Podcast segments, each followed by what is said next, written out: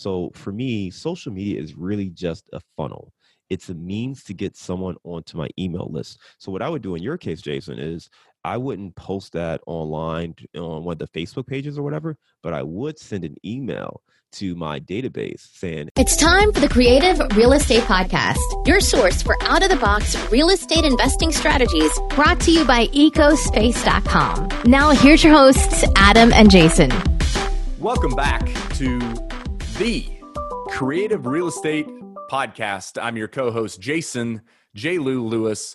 Today, the episode's going to be about the marketing benefit and the power of marketing to real estate in general. Not only the marketing and how you can raise capital, find investors, but also just overall marketing concept behind making sure your real estate you own is fully maximized, just overall concept to that. And who better than someone whose background is in marketing, leading campaigns for GM, General Motors, Nike, Coors Light, and many others. He is a general partner, GP, in 90 million worth of apartments across Ohio, Texas, North Carolina, and Florida. He's also the host of the Target Market Insights Multifamily and Marketing podcast and the co creator of the Midwest Real Estate Networking Summit. A guy who's doing it all successfully right now, and we're lucky to have him on, Mr. John Casmon. Welcome. Jason, thank you for having me on, man. It's good to talk to you. I want to call you J. Lou, but uh, I'm from Cleveland, and there's a guy who played for the Baltimore Ravens uh, who used to crush us all the time. So I can't call you J. Lou. Uh, so I'm gonna stick with Jason. But it's great to be on and talk to you today. Hey, I like it. That was uh, um, I came about when I was a kid, and now most, you know, we just kind of a little fun little thing to do on the podcast. I never introduced myself as that because it's kind of a a little uh, awkward thing to to to introduce yourself, but it's kind of fun on the podcast. Do you know have a little fun. But why I say that is I had an older gentleman when I got into real estate in 2005. He wanted to be cool, and uh, when we go on, uh, he was a fellow commercial real estate broker and PGA pro back in the day, super successful. I'd go on on meetings with him, and he would always introduce me as J Lo. So uh, at least you don't call me uh, J Lo. Jason's Jason's great, but having a probably he's, maybe he's in his 80s at that time, super successful real estate guy and, and golfer as well. And uh, people would kind of just be like, I don't know how in the world or why in the world your name is J Lo when you're, but uh, he just every time I just went with it. So I was early 20s. So hey, is Jason's a lot better than uh, than than J Lo. So. Listen, I definitely won't call you J Lo, but it's good to be here, and I'm excited to talk to you and the audience today, man. Great. Well, I've already uh, talked too much for the whole episode, so I'm going to dive right in and, and with the question, of kind of what what got you started. Take us back to when you got started in the real estate game and the marketing, and when you maybe combined those two to to be the the powerhouse that it has been for you in the past few years.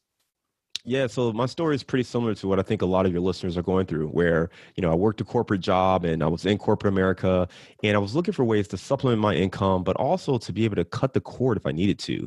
And at the time I was at General Motors, leading campaigns there, and this was 2007, 2008. And uh, as many of you know, the economic crisis hit and uh, a lot of the folks around me lost their job. So I was okay, and I actually thrived through that time. I actually got promoted and led Buick to be one of the fastest growing brands in America.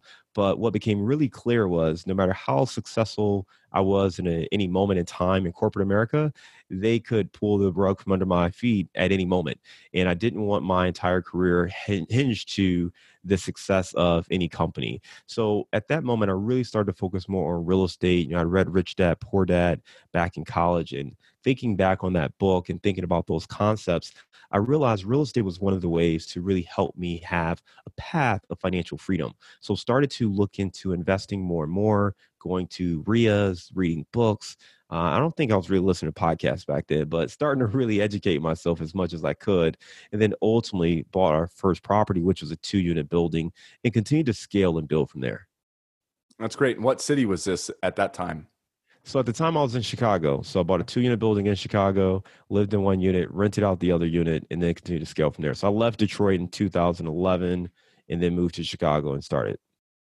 That's great and you took your marketing kind of background um, and that's helped you be the real estate investor you are today. You want to dive in a little bit about kind of the power of marketing, both from a fundraising standpoint and also just how it's benefited your real estate uh, over the years to be a little more successful. I'm guessing multifamily, there's a marketing component to it.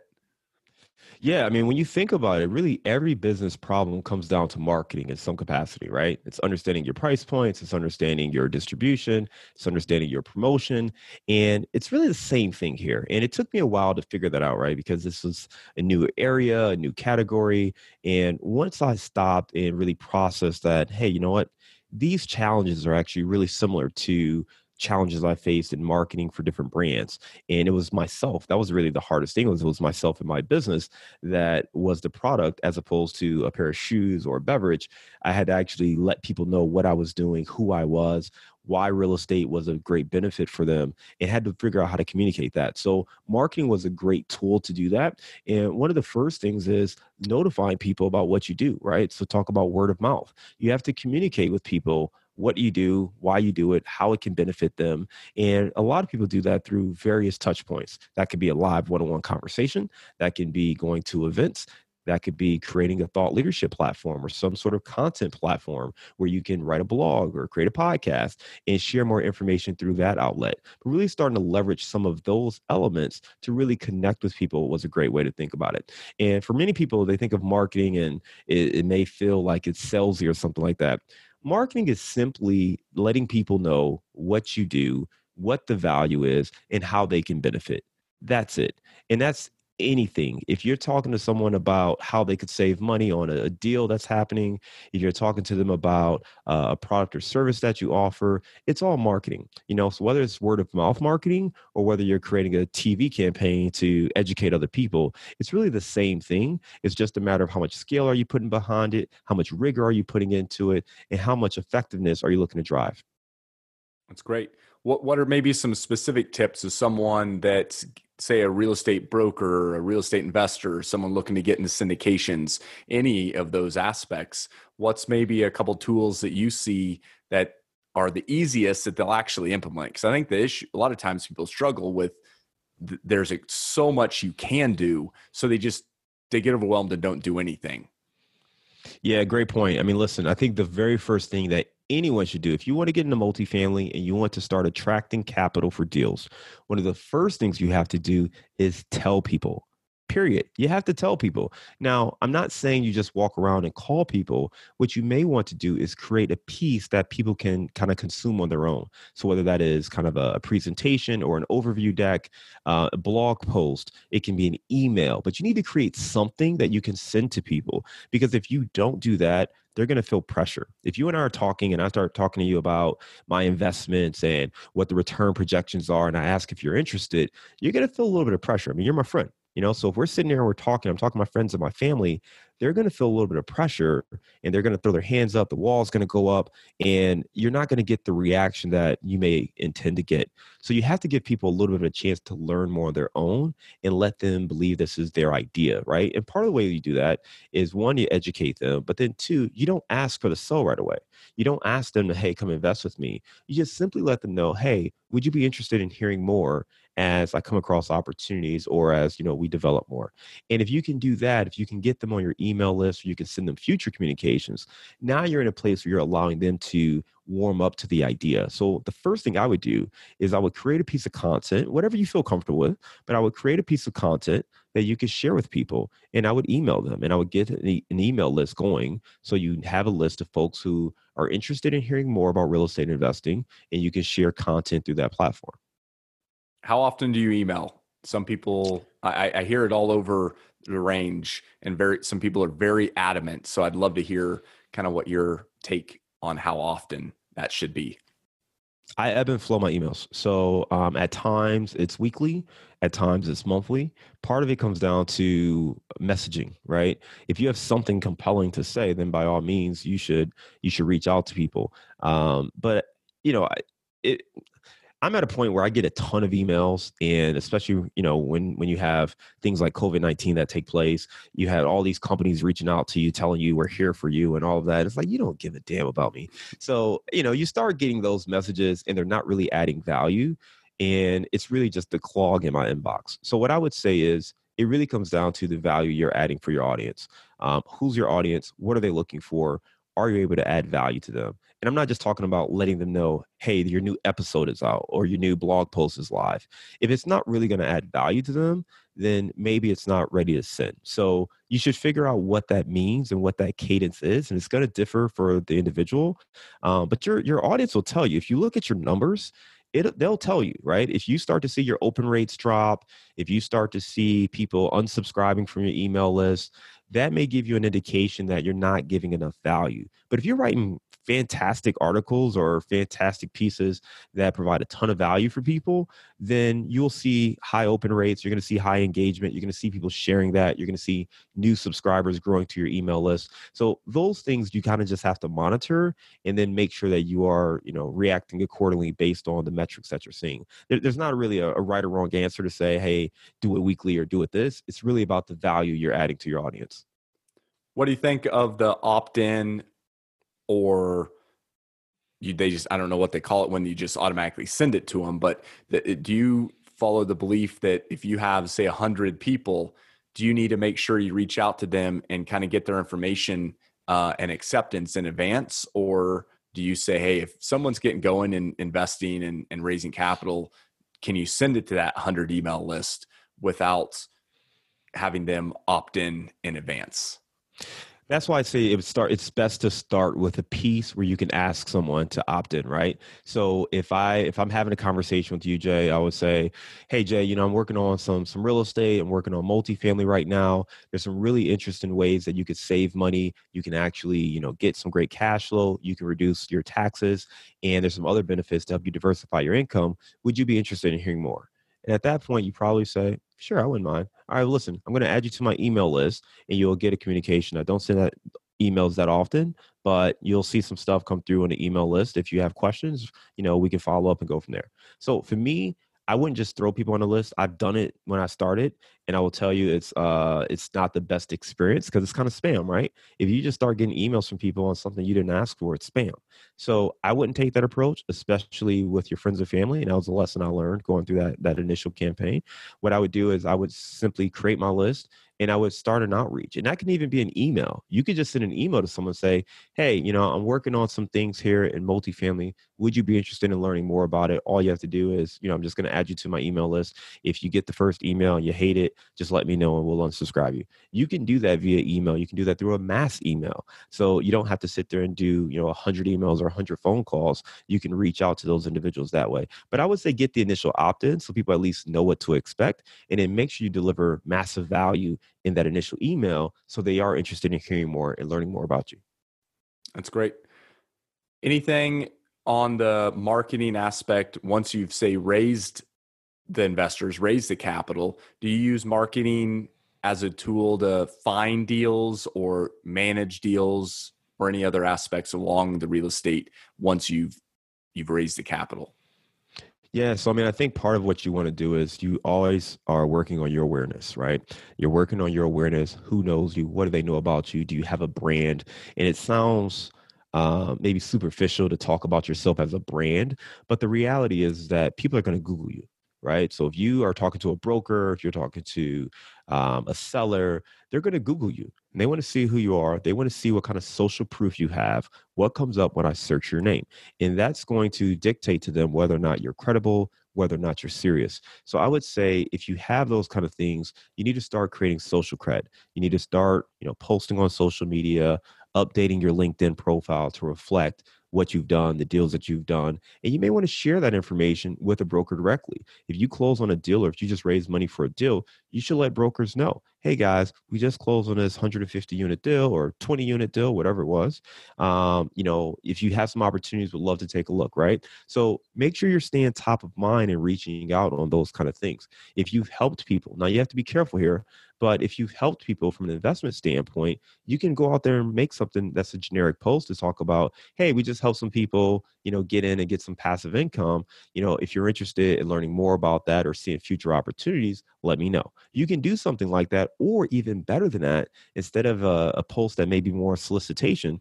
In this case, what you can do is actually create value create a case study create um, you know something else of value that you can put out there and say hey guys just did a case study of our last deal how we helped investors you know double their money or whatever the case may be. If you're interested just click here to download or shoot me an email and i'll send it to you. So something like that where you can kind of post get some excitement about it but let people opt in. I mean that's really the best thing to do is put something out there. It's almost like fishing right? Put the bait on a hook and throw it out there and let people raise their hand and say, "Hey, I'm interested in seeing more of that." And I think that's too that that's something where again you're adding value to people. Um, you obviously get what you're looking for, but if you're creating value for people, they will have no problem reaching out and saying, "Hey, I'm interested in learning more about that."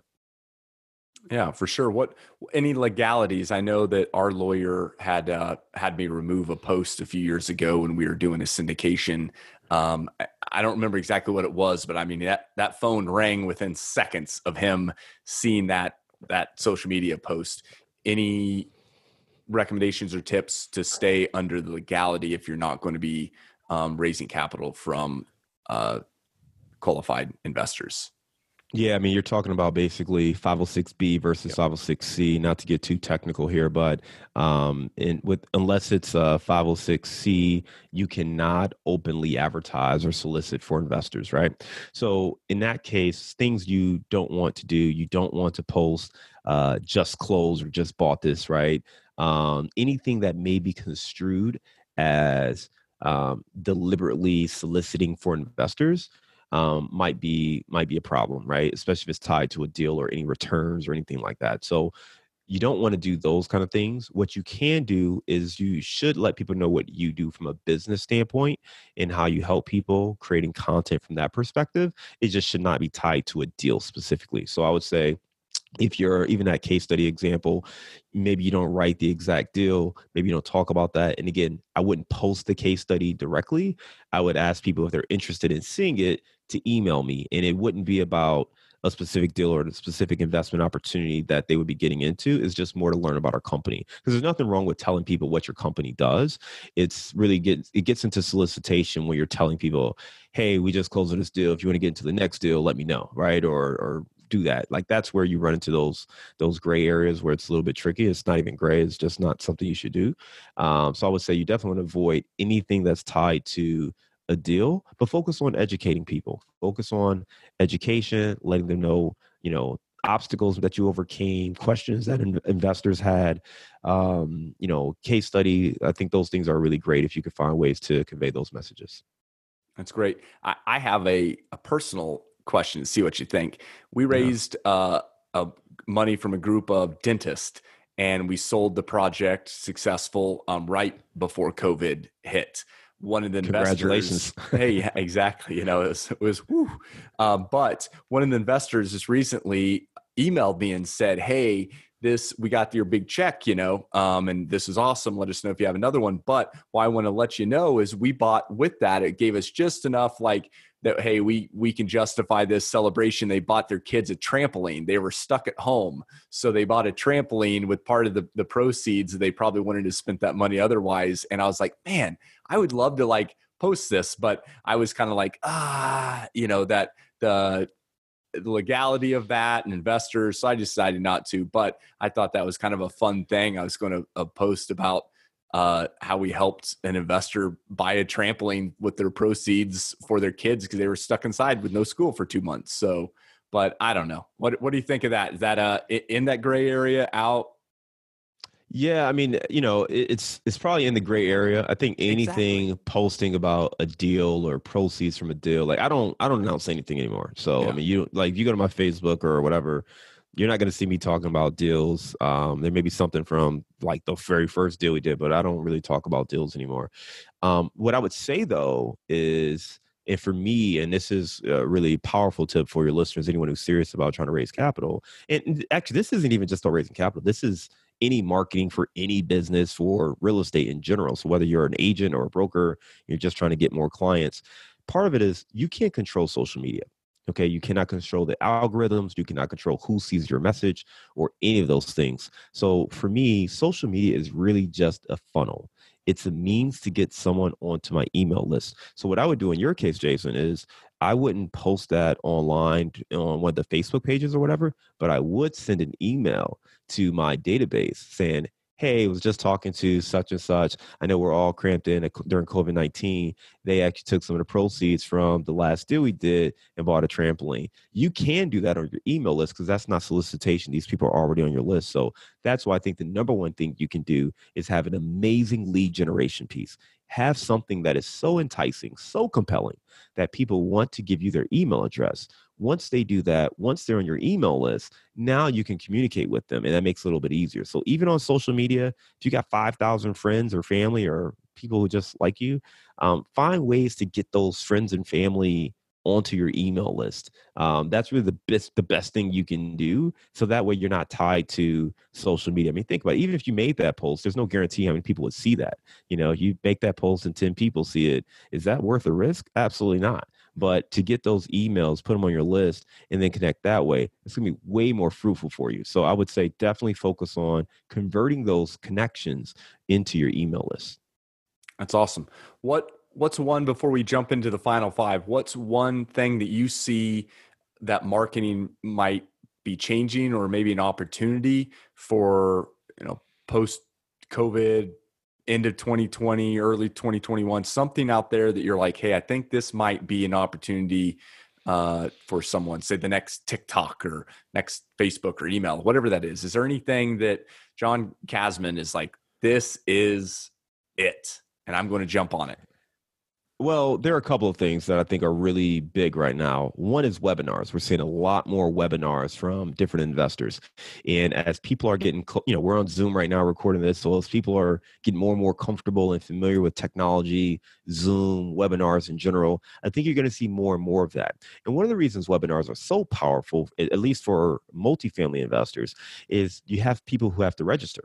So unlike just going live or, or you know, um, uh, some other way of just showing video and sharing video people have to actually register and give you that email address. Go back to what I just talked about, right? So now if I get 100 people who watch my webinar, that's 100 email addresses that we've captured as well. So webinars is one thing that you're going to see, I think, more and more people doing and implementing for that reason so they can drive those connections. The other thing is, I do think you're going to see more virtual connections, more virtual conferences, more, um, you know, lives, more TikToks, uh, and more personality because as people are trapped at home, you don't want to see this this cold corporate message. You want to see people, you know, with their family, with their friends, hanging out, having a good time, a sense of normalism, right? Uh, we like to see that. So whatever it is you're into, people want to understand that. That's what make Instagram so so special. That's why people do like Facebook is to be able to see and get a glimpse of people's lives. So I think you'll see more of that um, live conversations where people are going um, and having dialogues like this. You know, I think in the future, what you may see is this being live. You know, where we're going to go on, we're going to record it so we can put it on the podcast, but we may be doing this live on Instagram or Facebook or something like that. So there's a live feed of people who watch it real time. And then there's going to be people who watch this, you know, uh, a month from now or whenever this decides to come out. So I think those are a couple things that I would keep my eye on is definitely virtual events, virtual content, and kind of simultaneous uh, casting of, of, uh, of conversations. That's great. Well, let's take a quick break, hear from our sponsor, and we'll jump right back in with the final five. Hey, it's Adam Adams, and I am thrilled and excited to announce the launch of my brand new, brand new YouTube channel. So I don't know if you like YouTube or not, if you watch YouTube or not, but if you do, head over and please subscribe to the Apartment Investing Show. This YouTube channel is 100% about apartments only. If you're looking to fix and flip, not the right show for you. If you're looking to invest in hotels, not the right show for you. This is the apartment investing show, and I mean the apartment investing show, and I'm thrilled and excited about it. If you can, do me a giant favor, run over there right now if you're a YouTube watcher and find the apartment investing show. Please give me a rating and a review, like give us a thumbs up and subscribe, click that bell we're going to be pushing out some amazing content on the YouTube channel. So if you are looking to scale and grow and get into apartments, whether it's syndication or just owning these on your own, the Apartment Investing Show is the right show for you. Go look at for the Apartment Investing Show on YouTube right now, and I'll see you there. We're back from break with John Casmon. We're going to jump right into the final five. The first one is what's the most creative real estate deal that you have done or heard about? Man, um, seller sold not my deal, but seller financing. You know, guys doing master lease deals and sandwich master lease options. These things are so compelling to me. A little bit complicated, but in short, the way it works is uh, you find a seller, an owner, and you uh, enter into an agreement with them to take over the operations of the property. So you do a master lease with that individual. Um, you then turn around and lease out the property to uh, a resident and you have taken out no loans. You basically use the cash flow from the resident to pay the the current owner and you you eat the profits. So you've got no risk in the deal and you've came come out of pocket with no money and uh, you know you've got this nice cash flowing asset and then on the back end you have the option to sell it to that buyer at a price that's higher than what you have it under contract for. So you get paid a couple of different ways but that is definitely one of the most creative deal structures that i've seen and i know a few people who've done that. Great. What's uh what do you see the market in five years and where do you see yourself at that time? Uh man the market in five years i have no idea. Um you know I, we are you know, you may call it a recession, you may whatever you would however you want to frame it up. I think the reality is we're going to see a dip in the market and then probably see it spring up a little bit. Um, I don't think it will be as bad as 2008, but we'll certainly see a little bit of a correction. I don't think it will be as drastic as many people are expecting it to be. Um, with that said, I think the market will be fairly stable five years from now. Um, you know, I see ourselves growing our business, uh, continue to invest in multifamily, as well as expanding. We're really interested into note investing right now. We think notes are a phenomenal uh, complement to multifamily. It provides great cash flow, a little bit less risk as far as the, the acquisition side, and uh, maybe a little bit quicker of a, of a um, cycle in the process than multifamily. So we think that could be a really nice complement to what we're doing in the multifamily space. So I do see us probably continue to grow our multifamily portfolio with investors as well as maybe dabbling into note investing with some partners as well. It's great. What's a favorite book currently or a podcast, some sort of value add media that you are you're consuming? Oh uh, man, lots of good ones. Uh, the one I normally talk about is Atomic Habits by James Clear. It's just a phenomenal book, very, very practical. Um, the thing I love most about the book is most of the time when you read a book, it, it's really high level, you know, th- thoughts that you can do, but it takes you you have to kind of change who you are change your habits to become this individual. Atomic habits is literally about the things you can do right now. It's about the tiny tiny changes that you can make every day to become the kind of person that you want to be. Um, it's not about running you know five miles a day. It's about putting on your shoes right? So it's stuff like that that helps you to really understand what's the habit. The habit's not running. The habit is putting on my running shoes. And if I put on my running shoes, then the next habit that I'm gonna stack on top of that is, you know, stretching or whatever the case may be. But even if you put on your shoes and then take them off, you've done it, right? The habit is getting in the habit of putting on your shoes. It's not kind of this goal of running five miles. And I think that was just a really compelling perspective that lets us think about how we actually form good habits and make those small daily changes. What's normally don't ask this one, but do you have a favorite habit? Um, one of my favorite habits is it's uh it may sound silly, but I I um I like to wake up. I like to do 50 push-ups. Actually, I'm at 58 now. I was adding one push-up a week. So I'm at 58 push-ups now. Um before I do anything. So it doesn't matter how bad I have to go to the restroom. It doesn't matter, it doesn't matter anything else. But when I get out of bed, the first thing I have to do is my 58 push-ups. Then I can go use the bathroom, get into my affirmations and things like that. But the the push-ups is just um, there was a period not too long ago where I, I struggled to do 30 push-ups.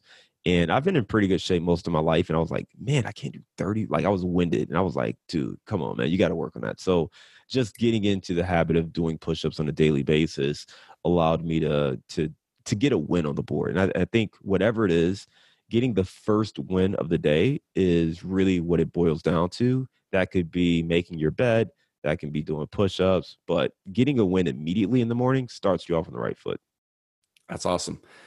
what's your favorite way to give back, add value to the real estate community that's given so much to you this last few years to get to where you are in your success? Yeah, I mean, listen, um, one of the biggest things that we do is we like to host events. So we have our Midwest Real Estate Networking Summit, which is coming up July 25th and 26th. We are doing a virtual component because we know uh, there's a lot of concern. So that's something we're doing. But outside of that, we um we we host our Chicago Multifamily Club. I love hosting our podcast, not just for me, but I love having conversations like this, sharing the knowledge, sharing the information that I've gained over the last you know nine nine ten years of real estate investing, and I think that's really where the value is is trying to help somebody else who's in the shoes that you know I may have been in a, decade ago or starting out, and and just trying to help them avoid the challenges and mistakes that uh, I've seen others make that I may, may have made myself, and really just pass, you know, paying it forward, just trying to find ways to continue to educate people, share the knowledge that we have, and uh, making life a little bit easier for somebody who who wants to get in. I mean, for me, I didn't know a lot of people who are actually doing this. You know, I could read books all day long, and I could go to a REIA meeting, but um, I didn't know these people. So to actually start to get to know them and realize this was real, this was possible, this was doable, and build those kind of relationships, that was really a powerful thing for me. So I try to take my take my time to connect with other people and, and kind of demonstrate that this is real. It's not, you know, a telemarketing scam that you're you're seeing on uh, late night infomercials. There are a lot of people who are doing this and doing it successfully. There's certainly some challenges that come with it, but it's doable if you're willing to commit to it. So I definitely like to make sure that we are continuing to present ourselves in that light and helping other people where we can. That's great. We uh, appreciate the value you give back and all of our other uh, awesome guests that we've had on here they all have that same mindset of give first so we really appreciate that for sure. So well what's what's the best way we can throw in the show notes that people can reach out to you if they're in your area or listening and that marketing is piqued their interest? What's what's the best way they can reach out to you yeah, I mean, one of the easiest things to do is shoot me an email. Um, my email is john at casmoncapital.com. I'm happy to connect with you via email. I'm on LinkedIn very often, so you can connect with me on LinkedIn as well. And then if you're interested in the summit, the check out the website is just midwestresummit.com.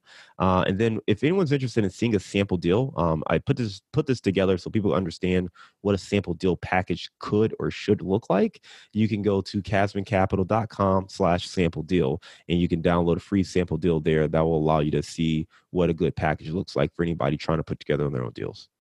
And I bet because I've been listening to what you've been talking about, I bet that if I find that interesting, I can put in my email to have more value add information sent to me. Is that would would my guess be correct there?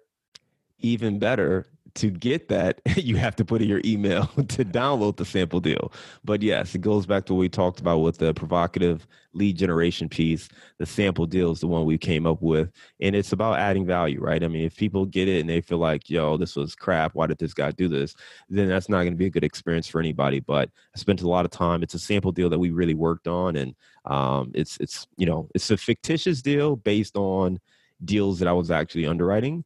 Um, and I think it'll you'll get a good sense of the way we approach it, the way structures work, all the things that you may need to understand if you are looking to do multifamily deals. So in exchange for that, I want your email address and then to be able to email you in the future. hey, win-win right there. So that's right. Excellent. All right, John. Um, as always, my friend. Until next time, think outside the box. Thank you so much for tuning in to this episode of the Creative Real Estate Podcast. Jason Lewis and myself, Adam Adams, are grateful to have you as a loyal listener. And I do have one quick favor to ask is if you are looking for apartment investing, then go to apartmentinvestingshow.com. That is the brand new YouTube channel that I just launched. Brand new YouTube channel. Uh, again, this is only for apartment investing. That's all we talk about there. It is the Apartment Investing Show, and you can find it by going to apartmentinvestingshow.com.